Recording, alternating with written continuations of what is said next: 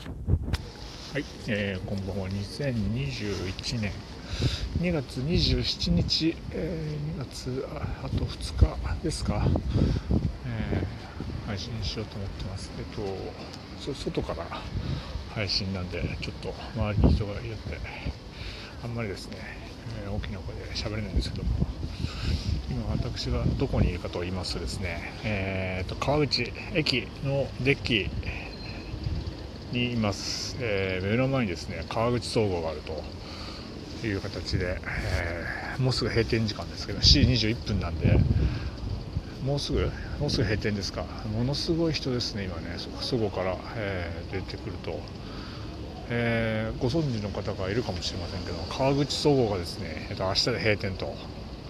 何年ぐらいですか？1991年とかにオープンしたのかななんか。えー、で歴史をですね歴史の入り口のところにパネル見てきまして歴史のパネル見たんですけどもオープンした時すごいですね。川口の、えーと、駅駅からデッキみたいなのがあるんですよ、えーと、そごにつながる。そこが人でパンパンなんですね。ものすごい、まあ、川口初めてのデパート、まあ、丸井があったんですけど丸井の次に、まあ、そごってでかいですから。しかも唯一のちゃんとした総合デパートというかですね。当時ねやっぱ小さいながらも川口総合ができた時はすごいなっていうふうに、えー、思ってですね何回か来たなっていうのもありますね。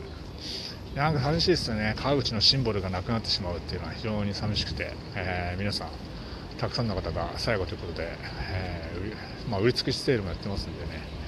たくさん入っていらっしゃるんですけどもね、まあ、そもそもねあのもっとみんな来てくれれば、えー、閉店ということはないと思うんですけど、しょうがないですよね。時代の移り変わりで。なかなかこういうデパートっていうのはちょっとね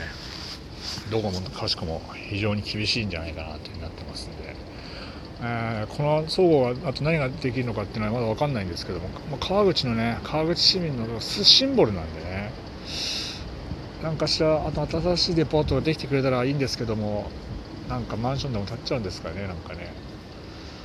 うんそうですね。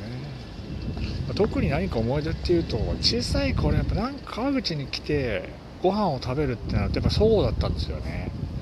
そごうの10階かなんかにレストラン街があって今は結構ねほんとしょぼいっちゃあれですけどあんまりこうお店もなかったなくなってしまったんですけど昔はなんかファミリーレストランみたいなのがあってファミリーレストランですデパートの本当レストランみたいな昔ながらのエビフライとかハンバーグとかそういうのを売ってるレストランがあって販売してるね。で川口カベリアとかだとねあの景色がいいんですよ。晴れてる人からと。こう見ながらなんかお子様ランチみたいのを食べたのがね小さい頃の思い出かなと思いますね。うん。まあそのぐらいですかね。